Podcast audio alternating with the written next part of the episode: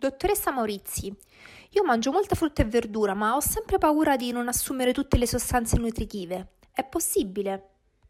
Allora, sicuramente fai molto bene a mangiare molta frutta e verdura, lo dovremmo fare tutti, eh, in questa stagione ancora di più perché è proprio l'inizio eh, di quella che è la stagione invernale, i primi freddi, eccetera. E ehm, bisogna fare quindi incetta di frutta e verdura, eh, ma il segreto sta nello scegliere i metodi migliori per lavarle e anche cucinarle, per non rischiare di, eh, diciamo così, rendere magari non vano, ma comunque meno efficace il nostro consumo di frutta e verdura. Quindi facciamo parallelamente utilizzo di frutta, eh, appunto consumo di frutta e verdura, ma anche ehm, preoccupiamoci di come eh, pulirla, eh, lavarla e, e, e poi cucinarla. In particolare la mondatura. Allora, quando eliminiamo le parti danneggiate prima del lavaggio, facciamo attenzione a non esagerare perché a volte la quantità maggiore proprio di vitamine e sali minerali si trova nelle parti più esterne se vogliamo togliere le foglie esterne di spinaci e lattuga, per esempio, eh, ricordiamoci che queste contengono molto carotene, vitamina B e acido ascorbico. Quindi, ehm, chiaramente non vogliamo mangiare eh, delle, delle, verdure mh, dure che non risultino appetibili, ma eh, diciamo, pensiamo anche a questo quando facciamo la mondatura. E un'altra uh, attività che si fa sulla frutta eh, o sulla verdura è la pelatura ehm, e ricordiamoci che le parti più vicine alla buccia spesso sono quelle più buone.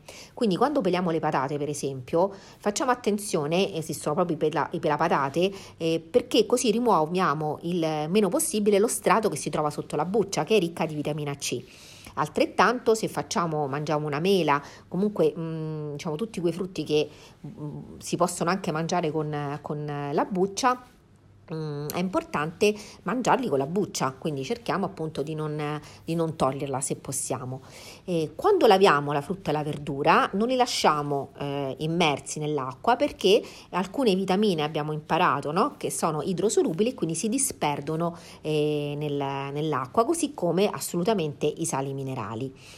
E, e quando cuociamo, eh, chiaramente tutto quello che è alta temperatura e prolungamento dei tempi di cottura va eh, a ehm, diciamo così rovinare eh, il nostro contenuto oh, di nutrienti ok? Quindi basse temperature e cotture veloci eh, preservano oh, quelle che sono vitamine e sali minerali all'interno di frutta e verdura.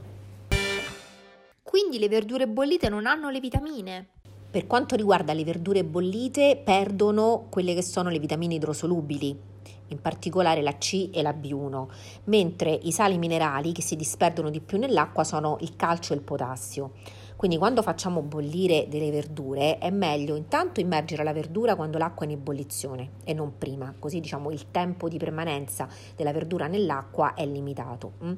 E, eh, e le sostanze che cosa fanno? Si coagulano e disperdono quindi meno nutrienti idrosolubili eh, ma comunque nella verdura bollita le vitamine idrosolubili, come appunto abbiamo detto la vitamina C, non si trovano. E allora eh, cosa fare? È meglio cuocere per esempio eh, gli spinaci, per esempio, oppure insomma parliamo di spinaci perché è la prima verdura no, che ci viene in mente come vitamina C, ma insomma tutte le verdure che possono essere bollite possiamo farle invece in padella e in questo caso, eh, come uno studio del mio laboratorio ha dimostrato, cambia il contenuto. Per esempio eh, io l'ho fatto con la vitamina C negli spinaci e cambia proprio oh, in base alla cottura e ehm, si vede che la bollitura riduce quasi completamente il contenuto di vitamine, mentre la cottura in padella per esempio le preserva.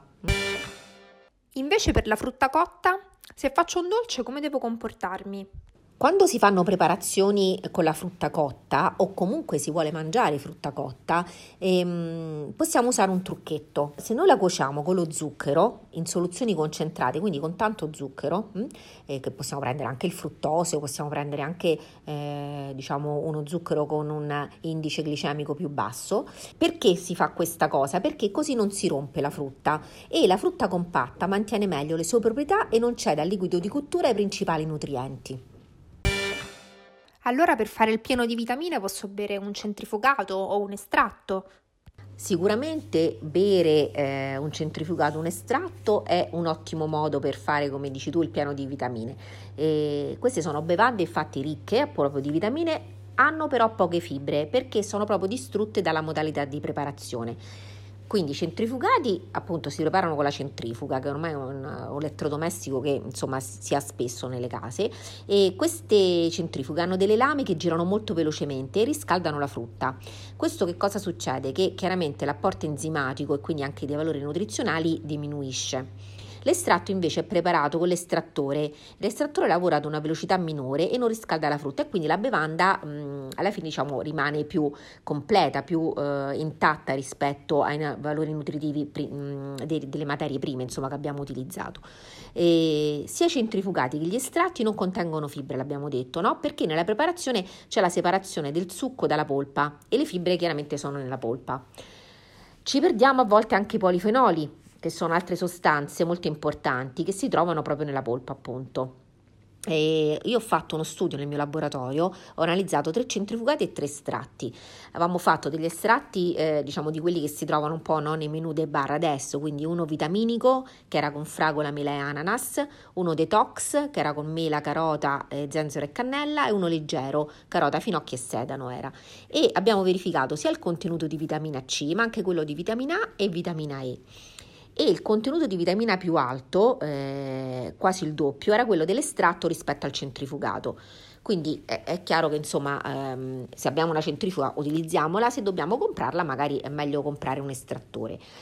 In ogni caso dobbiamo bere centrifugati ed estratti subito dopo averli preparati, perché altrimenti perdiamo le vitamine, per esempio la vitamina C che si ossida alla luce molto rapidamente ma se non volessimo né utilizzare, diciamo così, eh, estratti né farci una centrifuga, eccetera, eh, vi posso consigliare per l'inverno eh, di mangiare questi, eh, frut- questa frutta.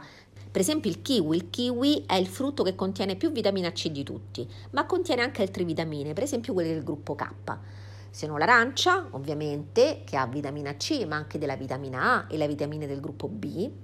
Anche il kaki è ricco di vitamina eh, A e eh, tanto retinolo, per esempio, favori, fornisce il kaki.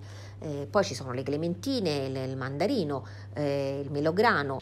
Tutti questi sono frutti invernali che possono aiutarci a eh, contrastare un po' i mali di stagione, quindi a tenere alto eh, il, il, livello di, di, di, vitamine che andiamo a, eh, ad assumere con la nostra, con la nostra dieta.